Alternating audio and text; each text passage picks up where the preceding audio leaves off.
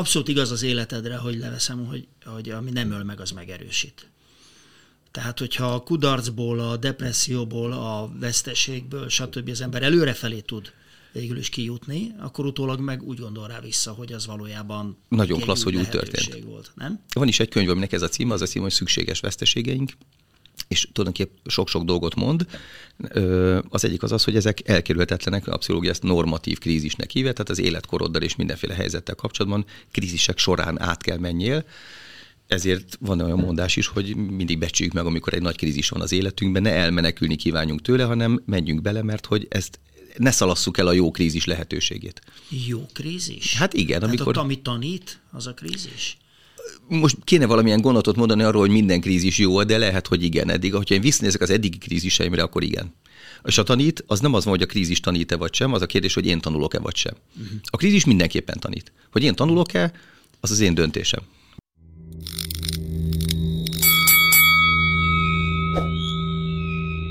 Szervusztok, ez a KO-OK, a Business Flow 8 üzleti közösség podcast sorozata. Én Gundel Takács Gábor vagyok. Ebben a sorozatban olyan emberekkel beszélgetek, akik már nagy hullámvölgyeket és hullámhegyeket éltek meg az életükben, elsősorban vállalkozókkal. A mai vendégem azonban egy picit különleges, egy picit kilóg a sorból, de azt hiszem, hogy nagyon sok mindent lehet tőle tanulni. Ő Egri András, az Adwise Consulting ügyvezető igazgatója, alkalmazott pszichológiával foglalkozik, és jiu-jitsu edző. Téged nagyon nehéz definiálni, és ennek az egyik oka az, hogy sok mindent csinálsz, foglalkoztál, a másik oka pedig, hogy te pont olyan ember vagy, ahogy így készülgettem belőle, meg készülgettem erre a beszélgetésre, aki pont azt szereti, ha nem definiálható. Igen. Akkor te ki vagy? Az a helyzet, hogy erre én most nem fogok tudni egy frappáns választ adni azon felül, ami egy ilyen szociális, meg ilyen demográfiai adatokkal leírható valaki, hogy nem tudom, egyetemet végeztem, meg házasságban, meg van 2 gyerekem. Azért nem tudom jól definiálni, mert nem vagyok benne biztos, hogy az, amivel foglalkozom, az igazából létezik-e már, vagy van ennek valami fajta neve. Én adtam neki saját nevet, ezt hívjuk ilyen gyakorlati vagy alkalmazott pszichológiának, és úgy mindenki megkérdezi, hogy az mi a különbség a pszichológia meg az alkalmazott pszichológia között, és erre ilyen fura válaszokat adok, mint például mondjuk az anatómia tudománya és az alkalmazott anatómia mondjuk a jiu-jitsu között. Tehát, hogy ott anatómiát alkalmazunk, és ott nem... Amit ma a pszichológiának gondolunk, az alapjában a pszichoterápiának a gyakorlat és az abból megszerezhető tudás, és itt nem terápiáról van szó, hanem egyfajta folyamatismeretről, amit ma már lehet jól tudni. Tehát, hogy elég sok tapasztalat halmozódott fel ahhoz, hogy egy ilyen rendszert föl lehessen állítani, hogy körülbelül milyen folyamat hogyan zajlik le mondjuk az ember lelkében. És azért beszéltél erről, mert te elsősorban ez vagy? Tehát elsősorban gyakorlati pszichológiával foglalkozó emberke vagy, és csak másodsorban vagy jiu-jitsu edző, és nem tudom, harmadsorban vagy egyébként üzletember, a tekintetben ugye, hogy üzleti adminisztrációt tanultál, stb. Igen, azt hiszem, hogy harmadsorban, de hát egyébként azt hiszem, hogy én csapnivaló üzletember vagyok egy csomó szempontból, és ezért, de azért nem az eredeti végzettségemet azt azért nem tagadnám meg. Van egy csomó koncepció, ami közgazdasági fogalmakkal jól leírható lelki koncepció, például ki hogyan tartozik a másiknak. Tehát hogyan lehet például tartozást keletkeztetni egy személyes kapcsolatba. Hogyan kell azt visszafizetni. És hogy például mennyire manipulatív taktika, mondjuk, hogy ha már eleve úgy megyek bele egy kapcsolatba, hogy akkor én a másik tartozást érezzen, és akkor már neki adnia kell. Például offenzíven lépek föl, hogy ő defenzívába kerüljön. És itt ilyen szempontból ez kicsit ilyen... Ugyan zavarosnak tűnik, hogy ez túl sok terület, ugyanazt látom, de például a küzdősportban ugyanilyenek vannak, vagy például a közgazdaságtanban is, vagy például a lélektanban. Tehát, hogy például hogyan lépek egy lépést, hogyha én offenzívan lépek fel, akkor a másik defenzívban fog kényszerülni, vagy hogyan irányítok egy akciót, vagy nem tudom, hogyan viselkedek egy piacon, vagy hogyan viselkedek a párkapcsolatomban, ezek nagyon hasonló módon írhatóak le. Ezt a gyakorlati pszichológiát kiknél alkalmazod?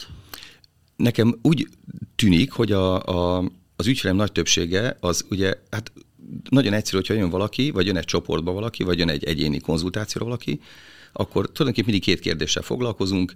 Azt a munkát végzi, amit szeretné, és úgy, ahogy szeretné, és azzal éle, és úgy éle, ahogy szeretne. Tulajdonképpen semmilyen más téma nincsen. Jó, tehát csak azért is kérdeztem, mert ugye ez, amit mondta, hogy van ez a közgazdasági nyelvezet, és nyilván vannak olyan emberek, például a vállalkozók, akik ezt jobban értik. Igen. Tehát hamarabb megérti, hogy miről beszélsz, miközben, ahogy mondtad, valójában ugyanazok a lelki folyamatok játszódnak le, akár a vállalkozói szférában, vagy a sportszférában, vagy a humán szférában, az a bármilyen más szférában valójában ugyanazok az emberi mozgatórugók vannak. Mozgatórugók, működések, sérülések, problémák, csak kinek másfajta nyelvezettel lehet ezt jól átadni. Igen, vállalkozóknál néha könnyű, mert ugye ezt a nyelvezetet jól tudjuk használni, például nem éri meg, az egy nagyon jó kifejezés. Tehát van egy helyzet, amiben ő benne van, és tesz rá egy valamilyen megoldási javaslatot, és arra azt el lehet jól dönteni, hogy ez megéri, vagy nem éri meg. Uh-huh. Például akkor, amikor mondjuk nem tudom én, valaki szorongva stresszes, és akkor egy ilyen közvetlen stressz oldóhoz nyúl,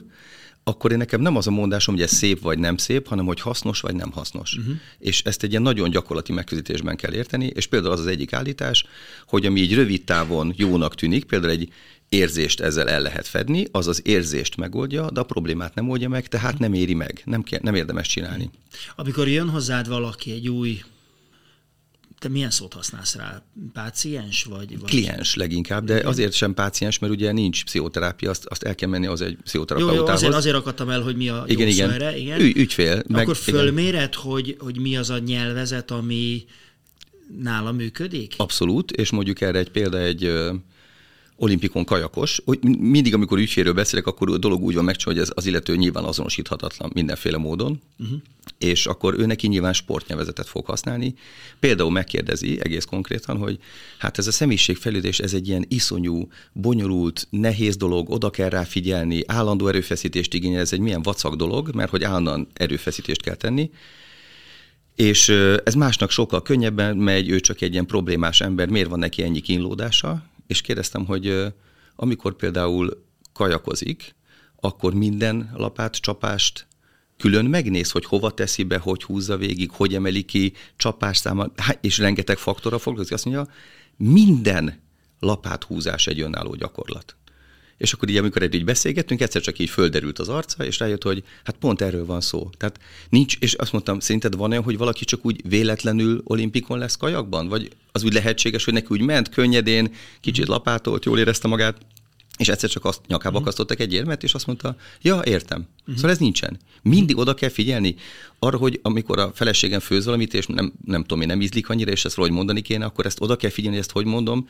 Igen, körülbelül annyira, mint minden lapátcsapásra, és akkor lesz a végén belőle valami. Ez nagyon érdekes, hogy te miért jutottál el ide, hogy most ezzel foglalkozol, és most ezt tanulod éppen. Igen. Mert azért nagyon messziről indultál, amennyire tudom, egy alapvetően humán családból. Igen. Bekerültél egy ilyen vállalkozási egyetemre. Egyetem miért oda mentél egyetemre?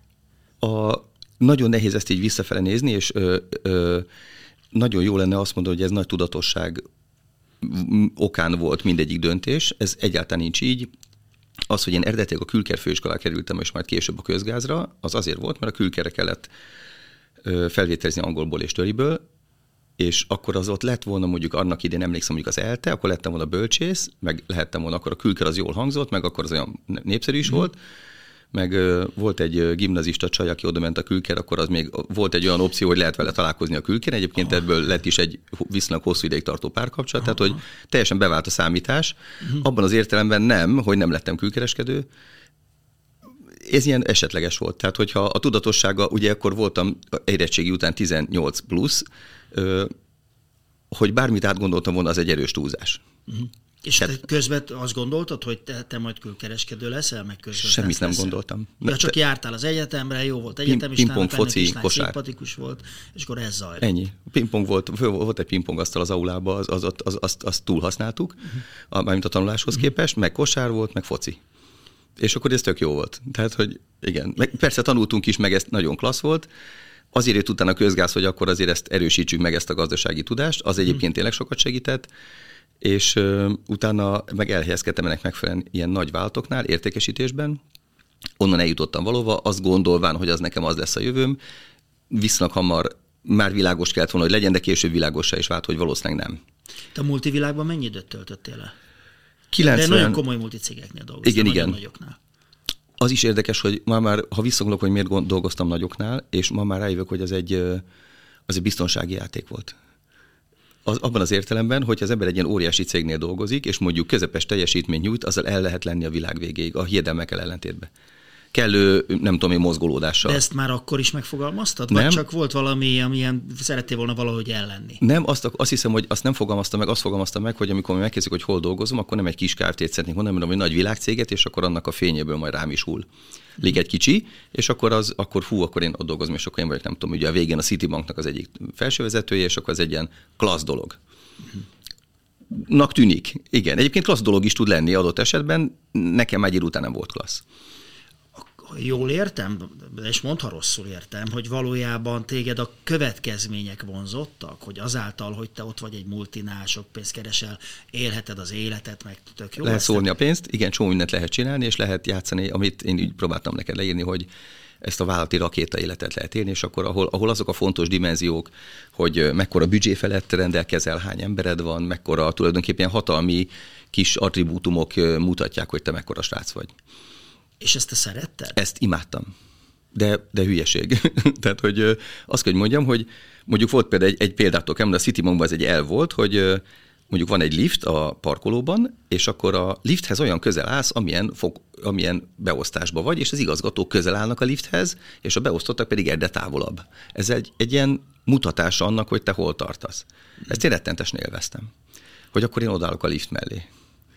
Aztán, amikor már kikerülök ebből a körből, akkor azok gondolkodom, úristen, abba tettem bele energiát, hogy közel álljak a lifthez, mint hogyha nem tudnék 3 autó hosszat menni, mert a középvezetőknek csak 12 méterrel arrébb van a parkolóhelyük. Tehát, és, hogy a főfelé lift, meg este a lefelé lift közötti 8-10-12 órában, igen, mivel foglalkozol, az igen, nem volt annyira releváns. De releváns volt, de akkor még azt képzeltem, hogy, hogy itt fontos döntéseket hozunk, és a világ alakulásába ez beleszól valamilyen formában. Egyébként valójában szerintem nem.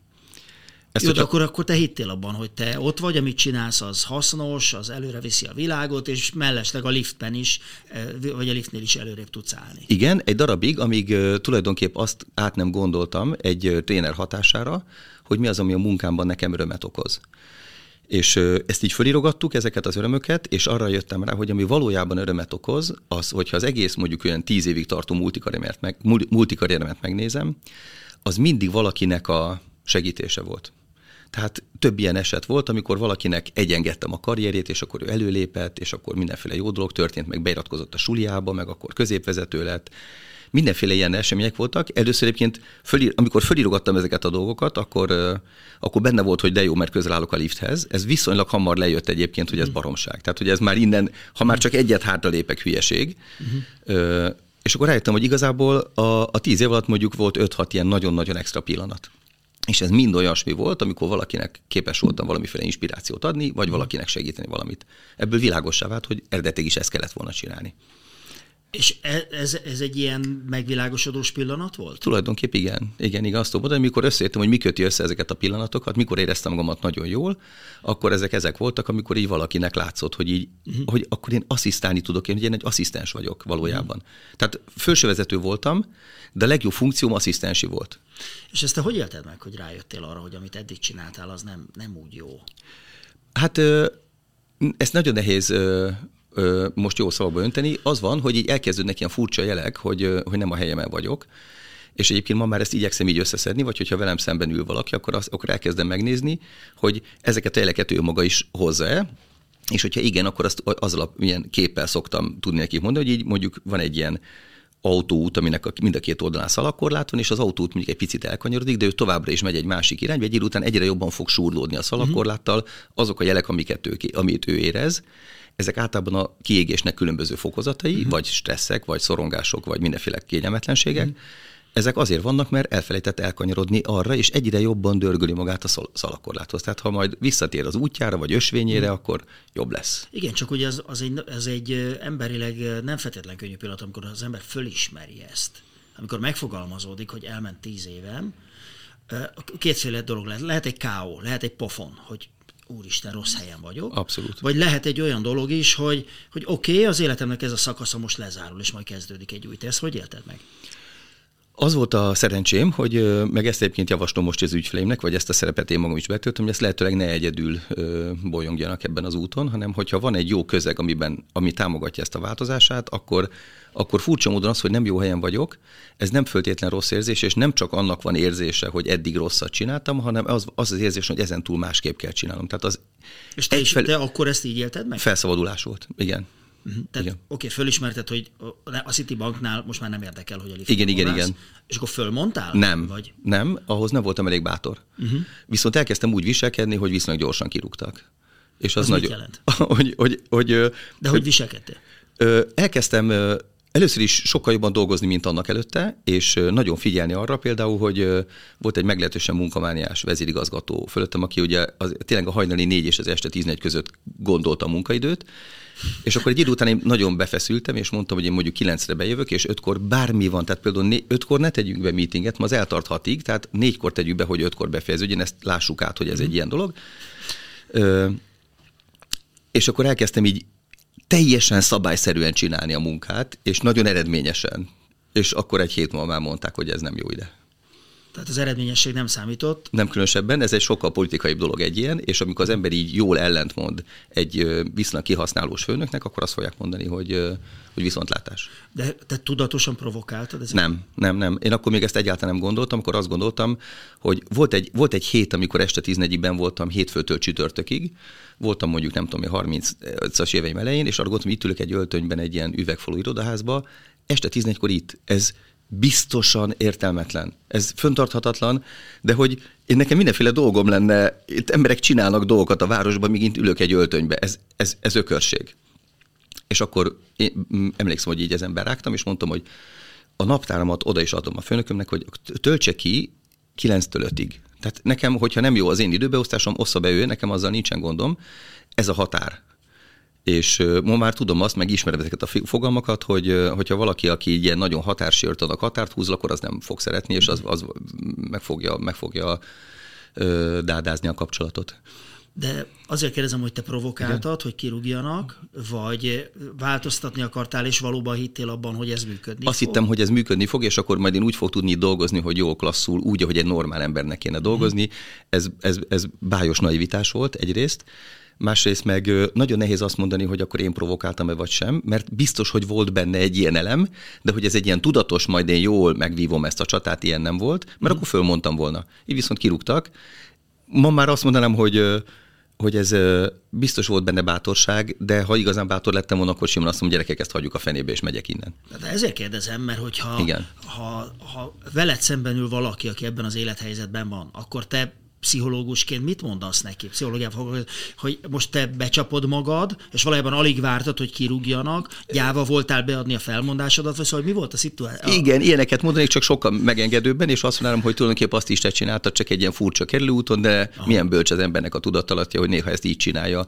Például az összeomlását milyen precízen időzítettem, mondjuk amikor valaki tényleg összeomlik, például már egy ideje nem tud aludni, és mondjuk bekerül egy idegösszeroppanása van mondjuk, vagy valamilyen tünet együttes, amit a köznyelv úgy hív, hogy idegösszeomlás, és akkor azon szoktunk így mosolyogni, hogy ez pont itt és pont ekkor ez mennyire hihetetlenül jól időzített összeomlás volt, akkor őt nem legyávázom, hanem lebölcsezem, hogy az ő valamelyik része nagyon bölcsen döntött, és pont úgy fáradt el, hogy ott omlott össze, amikor volt segítség. Uh-huh. És az nagyon klassz. Az is ő tulajdonképpen egy másik része. Tehát akkor valószínűleg örültél neki, amikor egy hét múlva adatták. Furcsa módon igen, illetve csodálkoztak is, hogy miért vagyok ilyen higgadt. Így emlékszem arra, hogy az volt az utolsó ilyen megbeszélésünk, hogy volt egy dosszié a kezemben, amivel hoztam az eredményeket, amin egyébként egész jól dolgoztam egész héten, és akkor tudtam, hogy baj van, amikor így bejöttem, és akkor így ott ült egy HR vezető, meg a vezérigazgató, és akkor így néztek, és mondtam, hogy ezek a dossziék már nem kellenek, ugye? Mondták, már nem.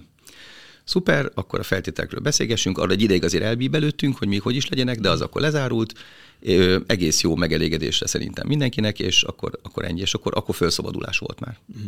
És mi jött utána? Kimentél, vettél egy nagy levegőt? Igen, és akkor utána volt, amíg tulajdonképpen kaptam pénzt ezért a lelépésért, mert azt kifizetik az embert, hiszen hogyha nincs valódi igazából ilyen indok, csak az, hogy nem szeretnék együtt dolgozni, akkor ezzel jár pénz egy ilyen menedzser szerződés esetén.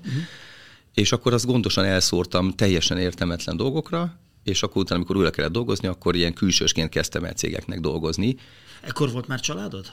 Nem, ekkor még nem volt. Az a kislánya főiskoláról már... Igen, az egy emlék maradt, igen, ilyen szempontból. És, tehát ilyen szempontból csak azért kezdem, hogy könnyebb a dolog, mert az ember csak magáért felelős. Tehát az, hogy fölmondtak, hogy kifizettek, hogy elszórtak, stb. Igazából az nem múlt rajta egy feleségnek, vagy néhány gyereknek a dolga. Nem, de nyilván ma már nem ezt csinálnám, ma már azon gondolkodom, hogy azokat, amiket akkor megvettem, vagy amilyen utazásokra elköltöttük ezt a pénzt, az akkori barátnőmmel, mostani feleségemmel, azt nem biztos, hogy ezt ilyen ütemben szórtam volna, tehát az nagyon jól jött volna. Mindegy, így alakult, de valószínűleg ez meg abban segített, hogy a végén elkezdtem külsősként dolgozni nagy cégeknek, a szociológiámból kifolyólag elsősorban a felsővezetőknek, leginkább a vezérigazgatóknak, arra specializálódtam. De mit kezdtél el nekik dolgozni? Hát minden cégnek vannak ilyen üzleti kérdései, amikkel így elvannak. Tehát akkor pénzügyi vonalon adtál tanácsokat? Üzleti, vagy... stratégiai alapon, aha. Igen. Leginkább a stratégia, ami egyébként egy furcsa dolog, mert ugye ezt úgy látszólag mindenki ért hozzá, és mindenki azt gondolja, hogy neki olyan szuper stratégiája van. Ez általában nem így van egyébként. Ezt már vállalkozásként csináltad? Ezt már vállalkozásként csináltam. És ezt hogy tudtad beindítani? Hogy figyeljetek, most rúgtak ki a Citibanktól, de egyébként baromi jó tanácsokat tudok adni. Hát nyilván nem így, de hogy ez hogy történt? Nem. Aki nekem nagyon sokat segített a karrierem elején, mármint ebben a karriernek az elején, az egy barátom, szintén nyilván te jól ismer, mindenki ismeri, a Geszti Peti, aki reklámokat forgatott a Citibanknak akkor, és azt mondta, hogy én hallottam, hogy te is ilyeneket dolgoztál Citibankban, és kéne egy ilyen kis segítség, hogy hogyan kéne hitelkártyát reklámozni. Itt van 4 storyboard, és légy szíves, nézd meg, hogy szerinted melyik a jó. És mondtam, hogy meg se kell mutasd, mert egyik se. Mert hogy ez igazából így nehezen reklámozható, és akkor szerintem erre teljes ökörségpénzt elkölteni.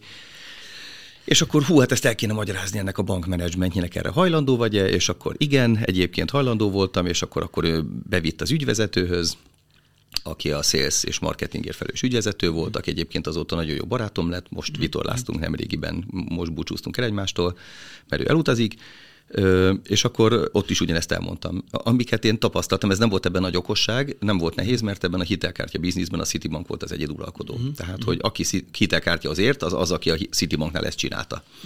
És akkor mondtam, hogy ennek van egy ilyen menete, megértékesítési csapat, mindenféle dolgokat mondtam, egyébként nagyon kedvesen meghallgatták, és teljesen figyelmen kívül hagyták természetesen. Ja, tehát megcsinálták a reklámot? Persze, és sorra egymás után csinálták a különböző reklámokat, nagyjából nem túl sok hatással, mert ugye ezt a hitelkártyát nagyon nehéz jól reklámozni, mint ahogy egy csomó minden mást is nagyon nehéz. Aha.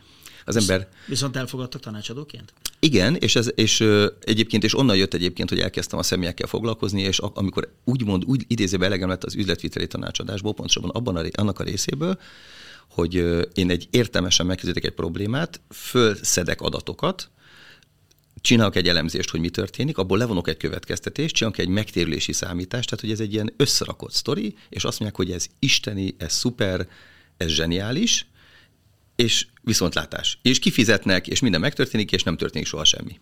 És ezt... Mert hogy nem ez hiányzik, nem ez a tudás hiányzik az üzleti döntésekből, hanem a bátorság és a fölvállalás hiányzik. Tehát, hogy mindig személyes alapon rájöttem, hogy a döntéshozóknak, legyen ez egy board, vagy egy igazgatóság, vagy egy vezérigazgatónak, a személyes dolgai fognak itt számítani. Ő is tudja, hogy mit kéne csinálni, és nem nagyon csinálja. Azért ez egy elég rossz pillanat, amikor az ember felismeri, hogy ad baromi jó tanácsokat, és mégse azt csinálja. Semmi nem történik. De nem az, hanem, hogy az ember megkérdőjelezi, hogy van-e értelme annak, amit csinál. Ezt én is megkérdeztem, és rájöttem, hogy nincs. Ilyen értelemben. Biztos vannak ügyesebb üzletviteli tanácsadók, akik mindenféle módon még át is tudják verni az ügyfélén. Én ezt a magam, nem is tudom, indítatásával, és az akkor már zajló, ilyen a saját én határt figyelembe vevő pszichoterápián miatt már nem szerettem, tehát már nem akarom erről az ügyfelet meggyőzni, erről szól ez a feladat, tessék, onnantól nagy fiúk, nagy lányok beszélik a nyelvet, döntsenek ők. Tehát jó, csak azért az ember szereti, hogyha van eredménye annak, amit csinál, és nem csak arról, hogy kifizettek-e vagy nem, hanem hogy jobb lett-e a környezete. Igen, jobb lett a világ az, hogy én ott voltam benne. Aha. De ezt sokkal jobban meg lehet valósítani egyéni beszélgetésekben. Akik maguk jönnek önszántukból, mert valami zavarja már őket. És akkoriban kezdtél erre rájönni? Akkoriban kezdtem erre rájönni, és akkor utána így kiépült tulajdonképpen egy valamilyen fajta ügyfélkör, meg ilyen kis csoportok, meg mindenféle válti ténégek, amik ezt csinálják.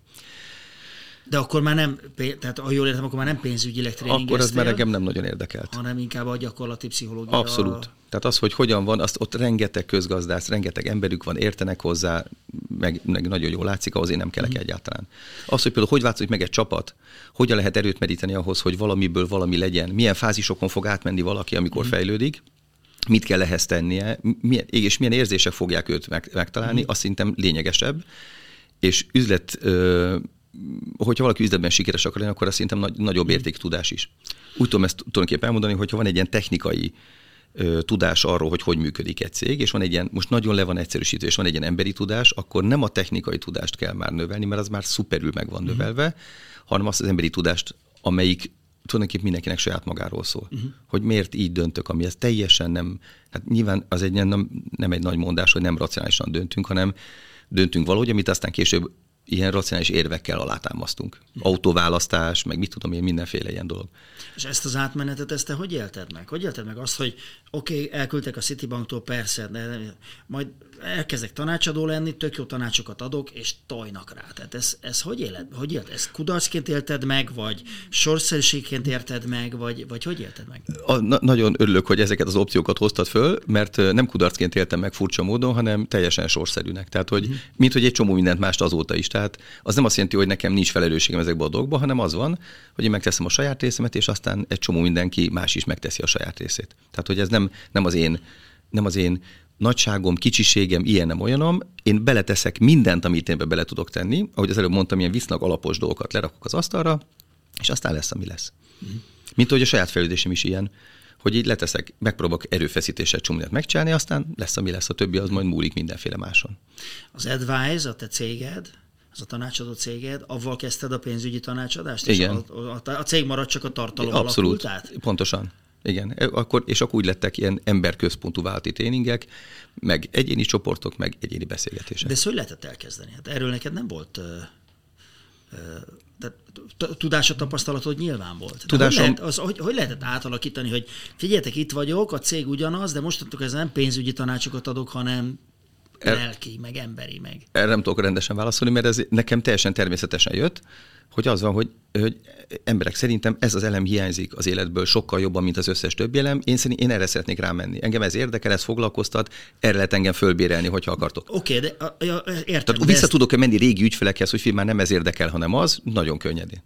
És látják is, hogy... Tehát magyarán szólva a korábbi partnereidnek, akiknek mondjuk pénzügyi tanácsokat adtál, igen, küldtél egy kiajánlót, hogy... Nem küldtem, így ez jöttek, meg egy csomó volt kollégám jött, tehát egy csomó minden így organikusan alakult magától, nem tudom ezt jól mondani, és arra a kérdés, hogy akkor hogy ezzel foglalkozol, arra az a válasz, hogy egyrészt azért, mert ez érdekel, másodrészt, és ez nagyon rosszul hangzik, de ehhez van tehetségem, harmadrészt pedig az, amit én elkezdtem pont a Citibanktól kilépéskor és a mai napig tart, ez egy ilyen nagyon hosszú, de nagyon intenzív, tehát gyakori látogatásos pszichoterápia, az fölhalmozott egy olyan tudás mennyiséget, vagy ilyen látásmód mennyiséget, amit én nagyon szeretnék átadni, mert olyan dolgokat szeretnék mondani, amiket nagyon örültem volna, hogyha nekem mondtak volna annak idején.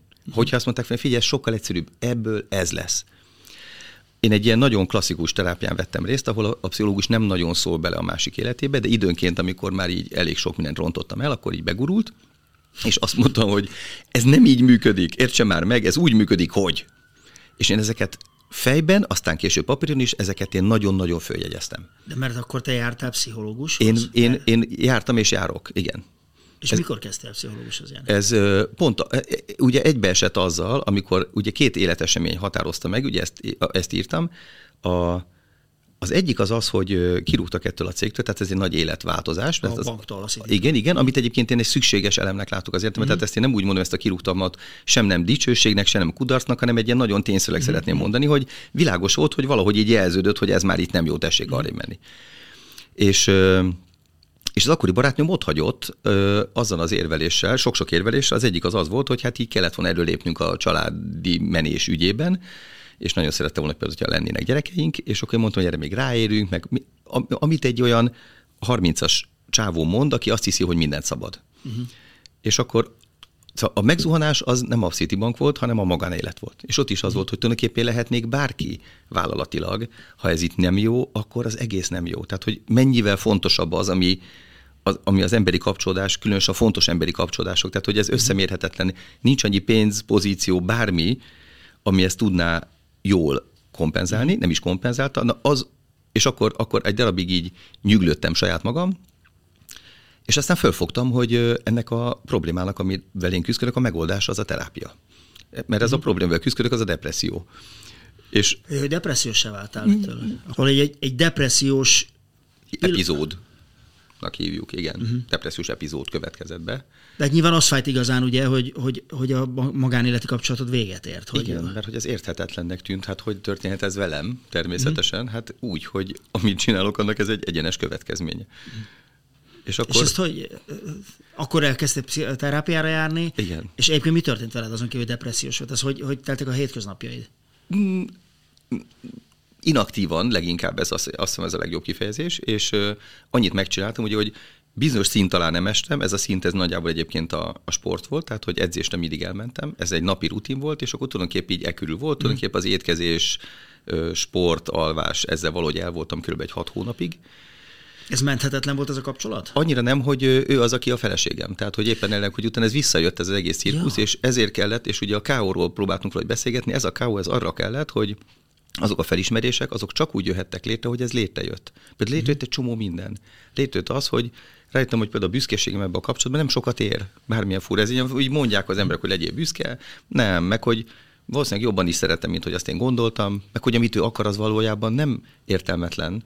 Csak én húzódozom, mert éretlen vagyok, és hogyha akkor ezt viszonylag gyorsan behozom, akkor utána el tudunk indulni egy normál életre. Szóval ez az az eset, amikor egy baromi nagy makarenkói pofon valójában segítség? A legjobb irányba terel. Hát sőt, és ugye akkor kell ekkora pofon, mert nekem ez nagy pofon volt, amikor a kis pofonok nem hatásosak.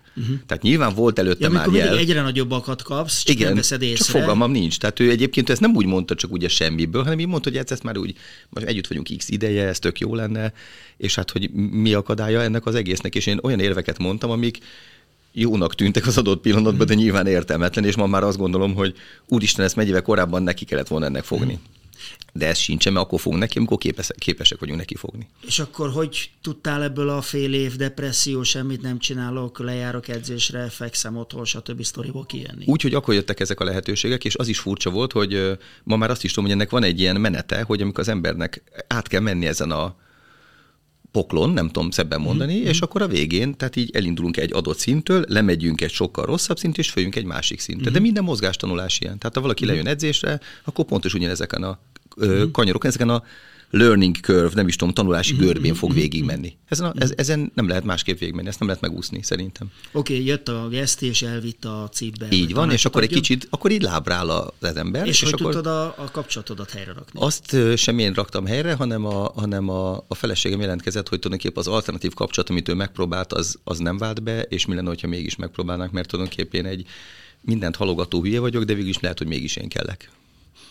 És akkor így alakult. És te ehhez mit szóltál? Én ennek nagyon örültem addigra már. Csak, de hát ezek szerint te szeretted volna, csak te nem mertél, vagy nem akartál az van, lépést tenni, vagy a büszkeség mégiscsak? Nem tudom pontosan, ezt nem tudom jól megállapítani, hanem volt egy ilyen, emlékszem, hogy ő viszonylag hamar mondta, hogy mi lenne, hogyha ezt újrakezdnénk, és mondtam, hogy nekem most időre van szükségem, ezt is fel akarom dolgozni, meg minden mást is, és megbeszéltük, hogy körülbelül 6 hónap múlva találkozunk. Ez volt a leggyötrelmesebb 6 hónap, azt hiszem, amit eddig átéltem, és akkor, amikor már találkoztunk, akkor már így összekerültünk, és akkor azért nem fogom az egész történetet mesélni, nem sima semmelyik párkapcsolat, de viszonylag kisebb kanyarokkal jutottunk oda, hogy született egy lányunk, és akkor megoldódott minden. Azzal egyébként teljesen megoldódott minden. Mikor jött be a sport az életedbe? Jó, gondolom mindig volt, mert mondtad, hogy kosár meg izé, de például a jiu-jitsu, ami most meghatározó neked. Az 13 éves koromban, és kisebb és későn érőbb és szemtelenebb gyerek voltam az átlagnál, és az ilyet ütik a többiek. Aha. És egyszer begurultam én is, mint a pszichológus, és arra gondoltam, hogy ezt én nem szeretném, hogy soha többé, hogy ez történjen. És így körbenéztem, hogy milyen sport lenne nekem, és akkor az a 80-as éveknek a közepe eleje, 84-85, és akkor, ami volt Magyarországon, kiokushin karate, judo, box, mindenféle, én ezeket végignéztem, taekwondo például, és mindig volt egy kis pici hiányérzet, és akkor lementem egy jiu-jitsu edzésre, és akkor viszont meg az teljesen világos volt, hogy pontosan ez kell. De Ez és semmi más. Ezt nem tudom rendesen elmondani, mert leültem az edzőmmel egyébként, az még érdekes, hogy az akkori edzőm és egy Únódi István nevű pasi, akinek a mai napig hálás vagyok, az leült velem az edzés után, mert én összeírtam a kérdéseket, mint egy ilyen kis szemeges gyerek, hogy akkor én mit szeretnék tudni erről. Ezeket én föltettem neki, és ezeket részletbe menően megválaszoltam. Ezt az első alkalommal a kérdésekkel érkeztél a jiu-jitsu edzésre? Én komolyan vettem ezt a kiválasztást, hogy milyen sportot kéne csinálni, és akkor kérdeztem, hogy én úgy tudom, hogy ez a legkeményebb sport, ugye? Mármint küzdősport. És mondta, hogy olyan kemény, amilyen keményen csinálni fogod. És mindegyikre értelmes felnőtt választ adott, és így ezek a mondatok nekem még egyébként mai napig csengenek a fülembe, és onnantól fogva ez van tulajdonképpen. Egyébként még annyi érdekes, hogy ez a pasi akkor egy ilyen 190 körüli, 95-100 kiló közötti csupaizom, szakállas, szemeges faszi volt. És az, hogy ez szerepmodell, ez ugye ezt akarom az egészből kihozni, tehát hogy és úgy irigyeltem, azt szerettem, hogy én úgy tudjak mozogni, ahogy ő. Tehát, hogy azt, amit ő csinál, az csodás. De akkor kicsit hasonlítasz is rá. Igen. Tehát ezt akartam mondani, hogy, hogy mik alakítják az ember életét, akkor láttam egy ilyen pasit, aki egy ilyen iszonyú jó fizikumú, nagyon ilyen klassz megjelenésű és írtó jó mozgású ember volt, és akkor ez egy nagyon klassz volt. Ez imponált. Végtelenül. Uh-huh. És az volt, hogy akkor, ha ezt én megtudnám, akkor az, ami eddig engem jellemezte az elmúlt pár évemet, hogy mindig ütnek, akkor ez nem fog többet megtenni, és így is lett. És ebben te hamar sikeres lettél? Mondjuk legalább olyan szinten, hogy egy idő után már nem vertek? Pontosan, ez volt a fő sikerkritérium, és voltak ilyen mindenféle gimnázium, meg egyéb ilyen verekedések, és azok, abból még volt egy-kettő, és utána elmaradt, és soha többé. És ez nagyon klassz, és ezért kellett a fiamnak is ugyanezt megmutatni, mert hogy együtt edzünk. Ez egyébként végtelen kélégülés, tehát hogy ez elégtétel mindenért, és ő például még nem verekedett sose így külön. Tehát így nem voltak ilyen iskolai csaták. Uh-huh. Amikor nagyobbak kínozták, akkor mondtam, de azért megvédheted magad, és azt mondja, nem akarom, mert ha megdobom, akkor megsérül, mert hogy itt beton van az udvaron. Uh-huh. És akkor mindenféle ilyen trükköket el lehetett játszani. Például megkértem, hogy az egyik ilyen nagyon erőszakos fiút hívja edzésre, hogy sportszerű körülmények között verekedjenek meg. Uh-huh. És mondtam, nem fog eljönni, de békén fog hagyni, és tényleg így is lett egyébként. Uh-huh. Mert ott már nem akar a nagy legények. Uh-huh. Ide már nem akar, mert csak kínozni jó. Uh-huh. Akkor figyelj, én kiállok szívesen, nem gyávaság, csak legyen ilyen, akkor, de nem kerül már soha. Amikor ugye te sikeres lettél a jiu-jitsuban, meg tudtad magad védeni. Igen. És ugye akkor még az a srác volt, aki mindent lehet nekem, csak az élet kell, stb. Igen. Ez benne volt, hogy te ebben is sikeres, vagy hogy te erős, vagy hogy te dominálni tudsz ebben a küzdősportban is? Én azt hiszem, hogy volt valamilyen, és azt hiszem, igen. Tehát, hogy most meg el kéne mondanom, hogy én ezt egy ilyen fantasztikus szamuráj attitűddel csináltam az egészet, de ez nem igaz, hanem úgy csináltam, ahogy az ember is szépen lassan megérik el a dologra, és most már jobb, most már nincs akkora őrjögés, meg nem fontos, hogy mindenki meg... Neked ez mikor múlt el? Egyébként ez a fajta attitűd, ami a banknál még jellemzett, hogy... Szép fokozatosan, mondjuk itt van, mindig azt hiszem, hogy azt akarod megkérdezni, hogy vannak ilyen töréspontok az életbe, és vannak ilyen töréspontok, a lányom születése például egy ilyen nagyon-nagyon éles, nagyon nyilvánvaló töréspont volt. Jó értelemben gondolom. Abszolút. De mit változtatott rajta?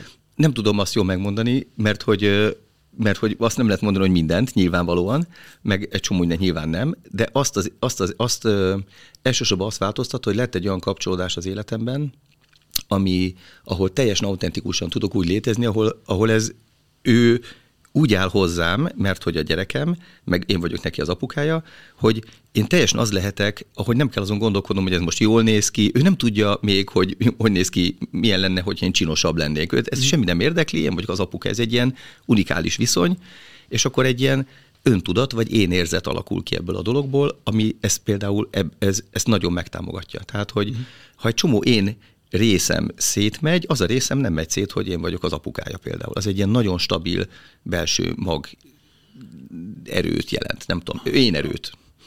A felelősség nem fogalmazódott meg? Na, azt nem tudom.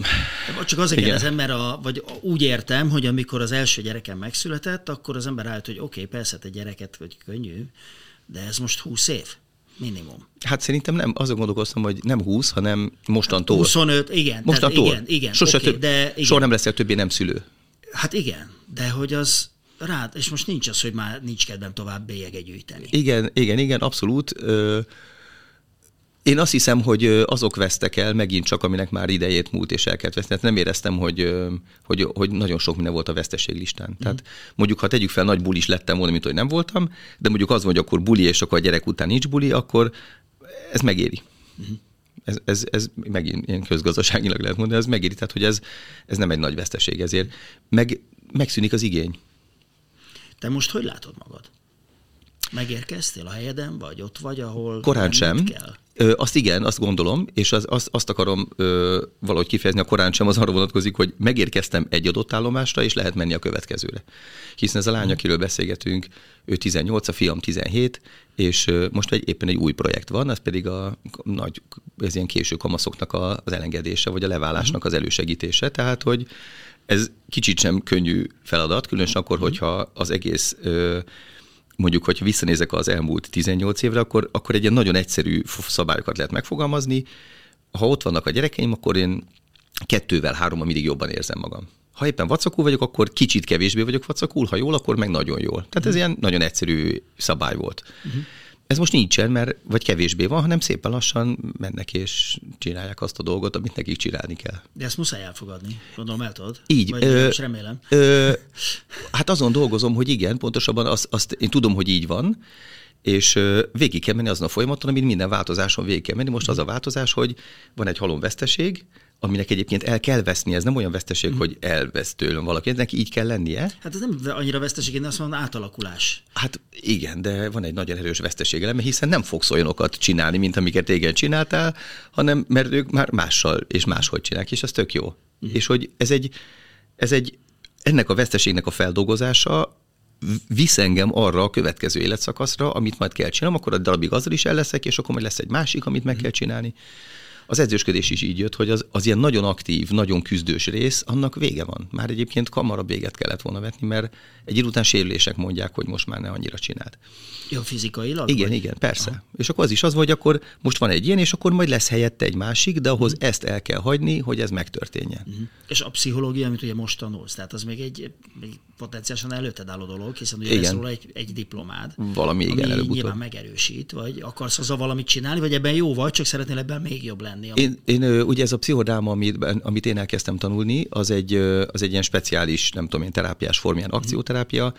Úgy pszichoterapeutaként nem szeretnék dolgozni, és a végzettséget sem annyira ambicionálom ebben az értelemben, hogy így leülök és majd pszichoterápiát csinálok, hanem egy ilyen azt a dolgot szeretném csinálni, amit én ez ügyben megtanultam, és amivel én szerintem a legnagyobb hatást lehet elérni. Ez, amit mondtam, hogy így működnek a dolgok. És nekem az segített a legtöbbet, amikor valaki kijelenti, hogy figyelj, ez így nem működik. Mondjuk párkapcsolatban. Tehát így mondjuk nyúztam a pszichológust, hogy én szerintem ez így, meg így van, és akkor begurul, és azt mondja, nem, ez nem így működik. És akkor az nagyon sokat segít, az helyre tesz. És én azon gondolkoztam, hogy ezt én nem fogom egy évig várni, amíg az ügyfeleim erre rájönnek, és akkor én elmondom, hanem ezeket mondom direktbe, amiket én így megtanultam. Ez azért is érdekes, mert ugye az ember tehát abszolút igaz az életedre, hogy leveszem, hogy ami nem öl meg, az megerősít. Tehát, hogyha a kudarcból, a depresszióból, a veszteségből, stb. Az ember előrefelé tud végül is kijutni, akkor utólag meg úgy gondol rá vissza, hogy az valójában nagyon klassz, hogy úgy történt. Volt, nem? Van is egy könyv, aminek ez a címe, az a cím, hogy Szükséges veszteségeink, és tulajdonképp sok-sok dolgot mond. Az egyik az, hogy ezek elkerülhetetlenek, a pszichológia ezt normatív krízisnek hívja, tehát az életkoroddal és mindenféle helyzettel kapcsolatban krízisek során át kell menjél. Ezért van olyan mondás is, hogy mindig becsüljük meg, amikor egy nagy krízis van az életünkben, ne elmenekülni kívánjunk tőle, hanem menjünk bele, mert hogy ezt ne szalasszuk el a jó krízis lehetőségét. Jó krízis? Hát igen. Tehát ami tanít, az a krízis? Most kéne valamilyen gondolatot mondani arról, hogy minden krízis jó, de lehet, hogy igen eddig. Ha én visszanézek az eddigi kríziseimre, akkor igen. És a tanít, az nem az van, hogy a krízis tanít-e vagy sem, az a kérdés, hogy én tanulok-e vagy sem. A krízis mindenképpen tanít. Hogy én tanulok-e, az az én döntésem. Na most fölcsendült a fülemben egy bizonyos Popper Péternek a mondata, amikor megkérdezték, hogy Péter, minden rendben van? És akkor azt mondta, hogy minden rendben van. Ami nincs rendben, az is rendben van. Igen. Akkor most minden rendben van. Igen.